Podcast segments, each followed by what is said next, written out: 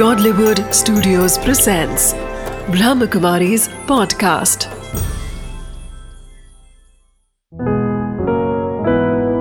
चले आध्यात्म की ओर बीके उषा दीदी के साथ।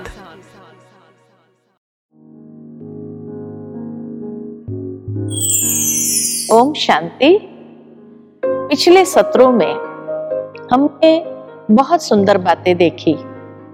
मनुष्य आत्मा को अपने कर्मों का फल भोगने के लिए अनेक योनियों में जाना नहीं पड़ता है। तो फिर मनुष्य आत्मा के कितने जन्म होते हैं? क्योंकि शास्त्रों के अनुसार अगर देखा जाए तो शास्त्रों में तो लिख दिया है कि मनुष्य आत्मा चौरासी लाख योनियों से गुजरता है, इसलिए चौरासी लाख जन्म लेना पड़ता है। वास्तव में लक्ष्य चौरासी, ये कहा गया है।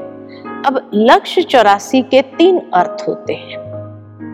लक्ष्य का एक अर्थ लाख होता है। लक्ष्य का दूसरा अर्थ देखना होता है। और लक्ष्य का तीसरा अर्थ लक्ष्य।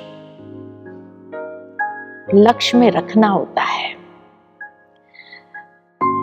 तो जब शास्त्रवादियों ने ये कहा कि लक्ष्य चौरासी का भाव था कि मनुष्य आत्मा ध्यान दे, अपने कर्मों पर लक्ष्य दे, ध्यान दे करके हर कर्म करे और अपने कर्म को समय प्रति समय देखता भी जाए।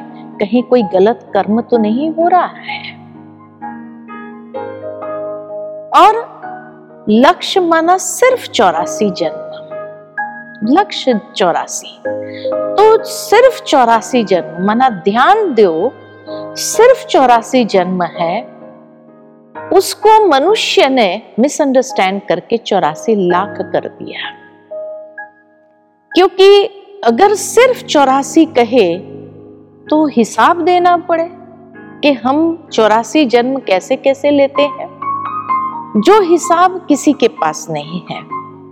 इसीलिए मनुष्य ने कह दिया, चौरासी लाख जन्म लेना पड़ता है, हर योनियों से गुजरना पड़ता है, ताकि मनुष्य अपने कर्मों के प्रति सावधान तो रहे। और इसीलिए उन्होंने चौरासी लाख जब कहा तो युगों की आयु को भी बढ़ा दिया और कह दिया कि हर युग लाखों साल का है। तो लाखों साल का एक एक युग, चौरासी लाख जन्म, और जैसा कर्म करेगा वैसी योनि मिलेगी। तो हिसाब देने की कोई बात ही नहीं रहती है फिर। और इसीलिए जब ये बात कही गई थी, ऋषि मुनियों ने कही थी, हे मानव, तू अपने कर्मों को देखो, ध्यान दो। और उस पर लक्ष्य देते हुए सावधानी से हर कर्म करो, ताकि मनुष्य अपने कर्मों के प्रति जागृत हो जाए।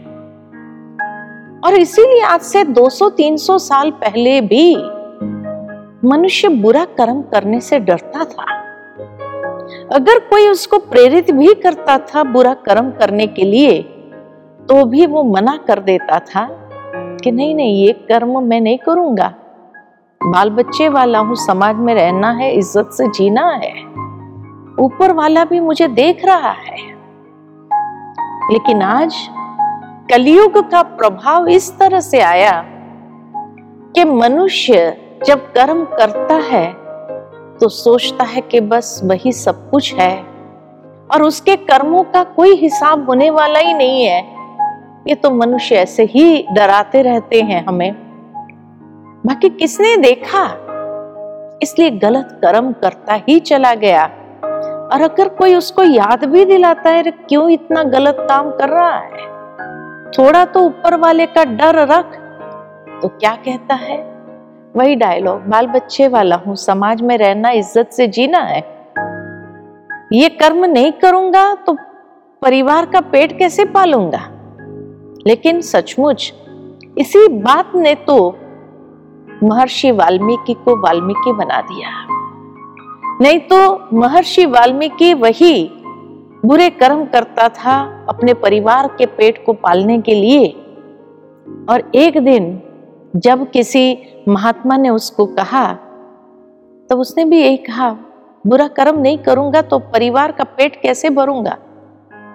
तब महात्मा ने उसको यही कहा तू परिवार वाले से पूछ के तो आ कि जो तू बुरा कर्म कर रहा है, उसमें भागीदारी होगी उनकी?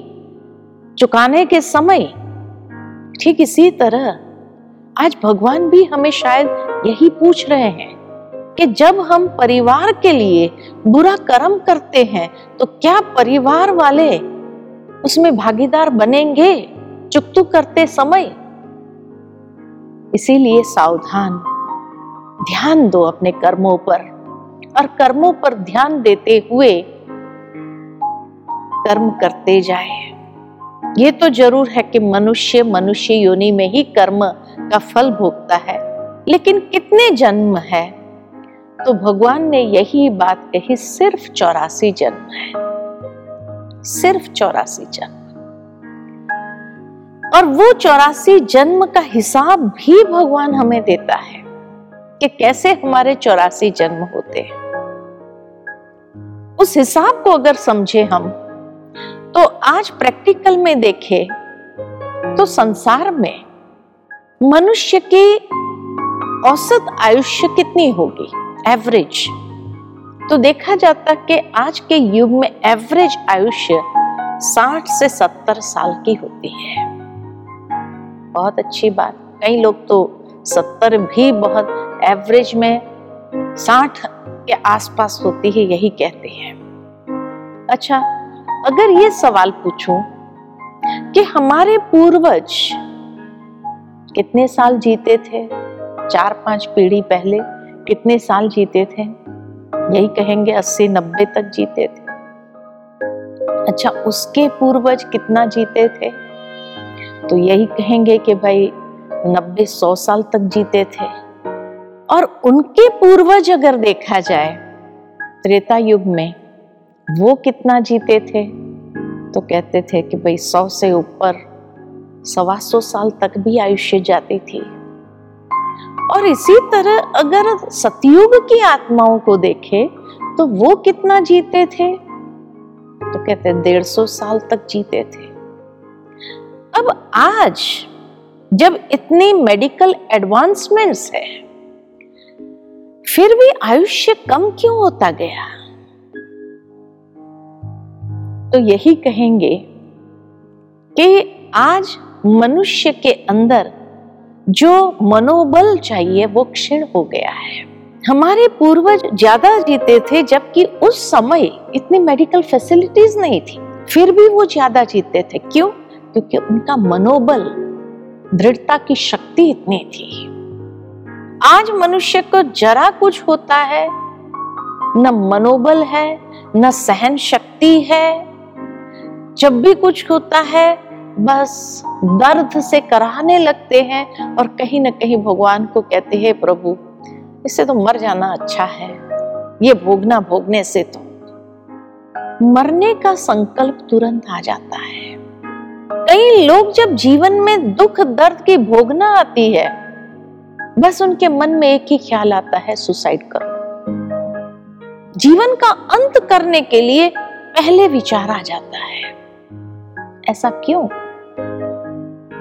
तो नेचुरल है जैसे जैसे हमारी यात्रा सतयुग से आरंभ होती है धीरे धीरे धीरे धीरे आत्मशक्ति हर हर जन्म में इतनी यूज़ करते जाते हैं तो क्षीण तो होगी।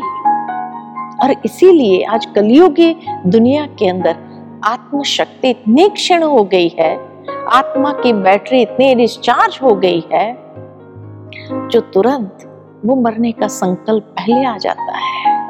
थोड़ा कुछ हुआ नहीं कि बस खत्म हो जाए। कहीं पूरे परिवार को खत्म कर देते हैं। कहने का भावार्थ कि ऐसा क्यों होता है? तो अगर हम अपनी जर्नी को देखें तो ईश्वर ने आकर जो हमें बताया है कि ये काल चक्र जो हमने पिछले लेसन में भी देखा था कि काल चक्र जो घूम रहा है कंटिन्यू उसकी आयुष्य पाँच हज़ार साल है। और ये पाँच हज़ार साल कैसे हर धर्म में दर्शाए गए हैं, ये भी हमने देखा था। अब पाँच हज़ार साल में चौरासी लाख जन्म हो तो आयुष्य कितनी होगी? सोचने की बात है। इसीलिए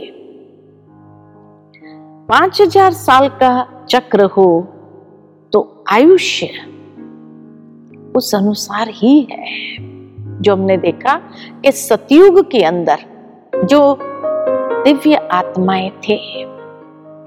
कितना जीते थे? डेढ़ सौ साल की आयुष्य होती थी। क्यों? क्योंकि वहाँ आत्मा इतनी सतो प्रधान सात्विक अवस्था में थी कि जब ईश्वर के धाम से, परम धाम से इस संसार में अवतरित होती है वो आत्माएँ तो शुद्ध स्वरूप में है। सोले कला संपूर्ण संपूर्ण निर्विकारी, मर्यादा पुरुषोत्तम सर्वगुण संपन्न अहिंसक, इतनी सुंदर उसकी क्वालिफिकेशंस है। और सतयुग के अंदर राज्य करने वाले कौन थे? तो श्री लक्ष्मी और श्री नारायण का राज्य था। तो डेढ़ सौ साल की आयुष्य अगर हो, और चारों युग अगर देखा जाए पाँच हज़ार साल के चक्र के हिसाब से, स्वास्तिका के हिसाब से तो चारों भाग समान है। माना 1250 साल का एक युग है। तो 1250 साल में अगर 150 साल की आयुष्य हो तो जन्म कितने होंगे? सिर्फ़ आठ जन्म। आठ जन्म हर आत्मा लेती है। वहाँ पर राज्य श्री लक्ष्मी और श्री नारायण का है।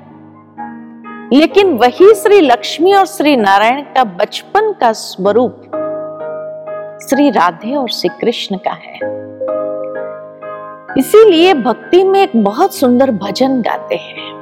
और वो भजन है, श्री कृष्ण गोविंद हरे मुरारी, ही नाथ नारायण, नम वासुदेव। अर्थात बचपन में जिसको श्री कृष्ण कहा, थोड़ा बड़ा हुआ तो ग्वाल बाल बना, गोविंद कहा। फिर जब रास लीला रचाई तो हरे मुरारी कहा, वही जब राज गद्दी पर बैठता है तो नाथ नारायण कहलाता है। वासुदेव, के ये एक ही जन्म के अलग अलग स्वरूप है। इसीलिए कहा श्री लक्ष्मी और श्री नारायण का बचपन का रूप कहीं नहीं दिखाया गया है, क्योंकि बचपन का स्वरूप उसका श्री कृष्ण का था।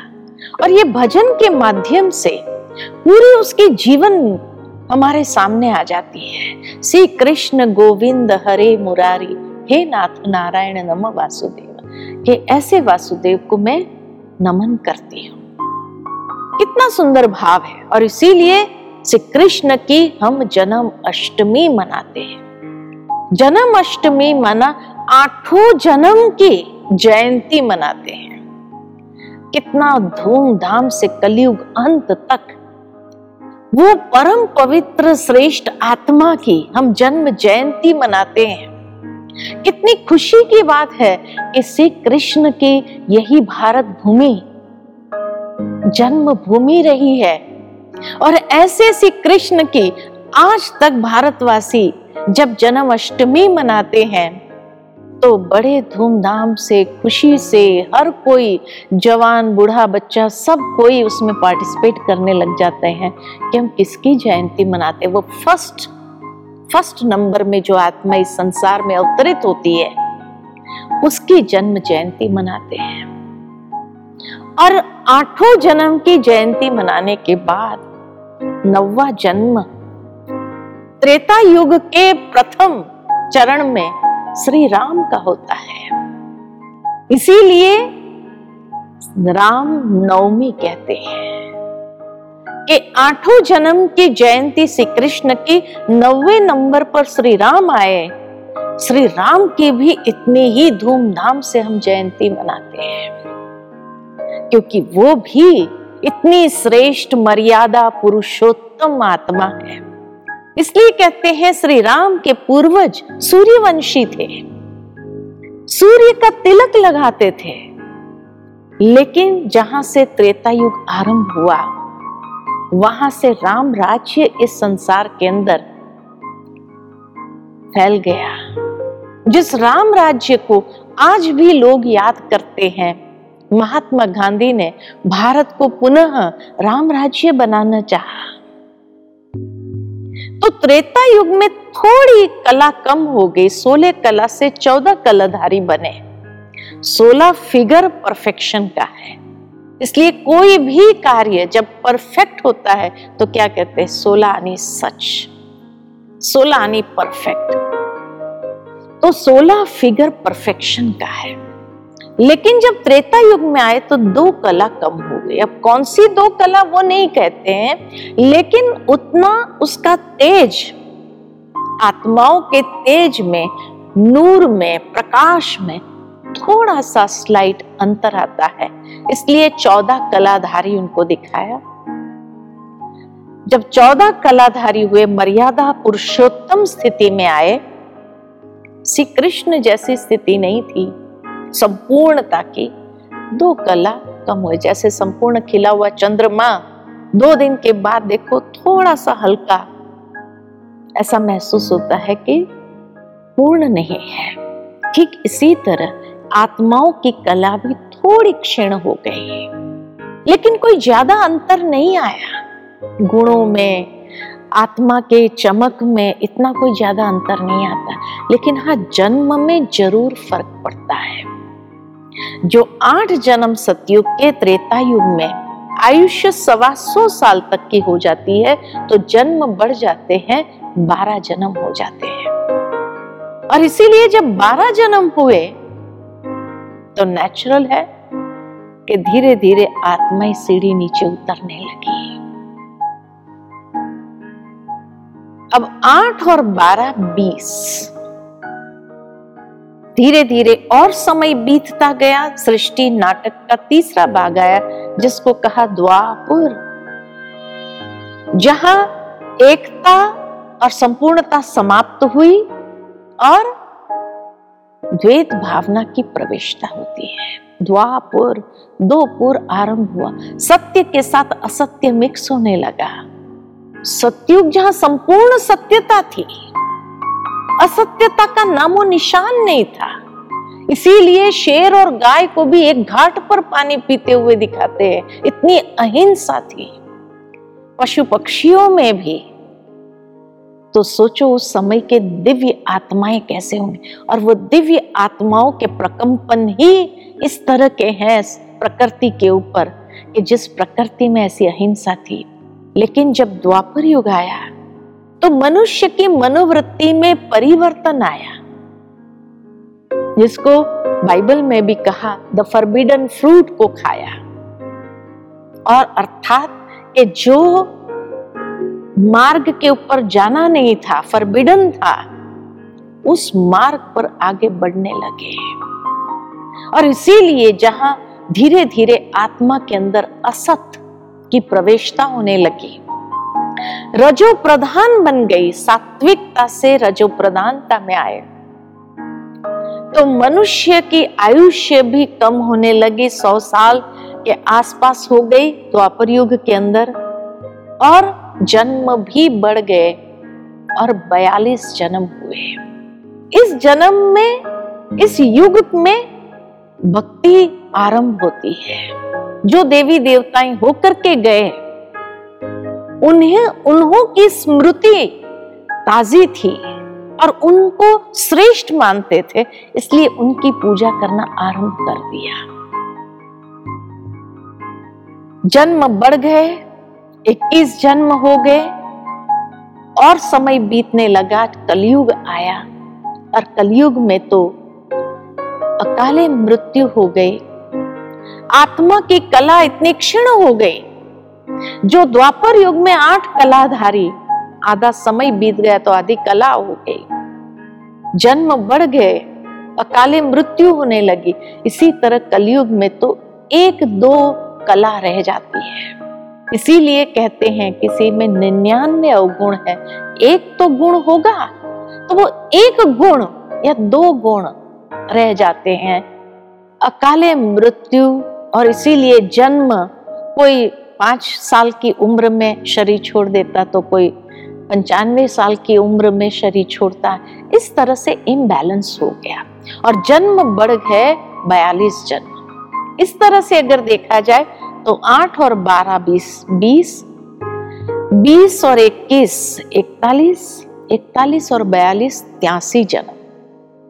और चौरासीवा जन्म जिसको दुर्लभ कहा, क्योंकि सारा टाइम साइकिल के बाद ये जन्म प्राप्त होता है। तो ये जन्म बहुत दुर्लभ है। वो कब होता है? कलयुग का अंत और सतयुग की आदि का संगम। संधिकाल के समय में ये एक जन्म, और ये एक जन्म अति दुर्लभ है। कहा गया है, जो संधिकाल के समय समय है, उसको कहा जाता है पुरुषोत्तम कल्याणकारी संगम युग। जब दो युगों का संगम होता है, और इसी युग में जब अधर्म अपनी चरम सीमा पर होता है, तब परमात्मा का भी संसार में अवतरण होता है। और अवतरण होकर के मनुष्य आत्मा को पूरे त्यासी जन्म का ज्ञान देते हैं। ये जन्म अति दुर्लभ है। कि जहाँ आत्मा और परमात्मा का श्रेष्ठ संगम होता है, जहाँ मनुष्य आत्मा पुरुष में से उत्तम पुरुष बनते हैं और अपने कर्मों को संवारने का कार्य करते हैं। और इस जन्म में जब कर्मों का ज्ञान प्राप्त होता है और जो आत्मा अपने कर्म को संवार लेते हैं, वो आत्माएँ पुनः उस सतयुगी दुनिया के अंदर जाने के लिए हकदार बन जाती है। ज्ञान हर आत्मा तक पहुँचता है। ये नहीं कि भगवान कोई पार्शालिटी करते हैं, लेकिन भगवान ने हर आत्मा को ये ज्ञान प्राप्त करने का अवसर दिया। अपने जन्म को संवारने का अवसर देते हैं। लेकिन कई आत्माएँ अपने मदहोशी में इतने होते हैं अपने अहंकार के अंदर इतने होते हैं, वो समझते हैं, इस ज्ञान की हमें आवश्यकता नहीं है। और जब समझ लेते कि इस ज्ञान की हमें आवश्यकता नहीं है तो अपने कर्मों को सुधारते भी नहीं है। और इसीलिए जो आत्माएँ अपने कर्मों को श्रेष्ठ बनाने लगते हैं, जीवन को श्रेष्ठ बनाते हैं तो श्रेष्ठ कर्म के फल स्वरूप वो प्रारब्ध को भी प्राप्त कर लेते हैं। जो सत्युग और त्रेता इसीलिए कहते हैं, इस एक जन्म में जो संवार लेता है, वो अपनी 21 पीढ़ी को तार लेता है। 21 पीढ़ी माना ये जन्म को तो तार ही लेता है। लेकिन सत्युग के आठ जन्म और त्रेतायुग के बारह जन्म, बीस जन्म, वो और ये एक जन्म, इक्कीस पीढ़ी को तार लेता है। तो ये है मनुष्य आत्मा के चौरासी जन्म की कहानी है। आगे के सत्र में हम कई बातें और समझेंगे कितने प्रकार के हमारे कर्म होते हैं। उन बातों को अच्छी तरह से देखेंगे। आज का यहाँ तक ही। ओम शांति।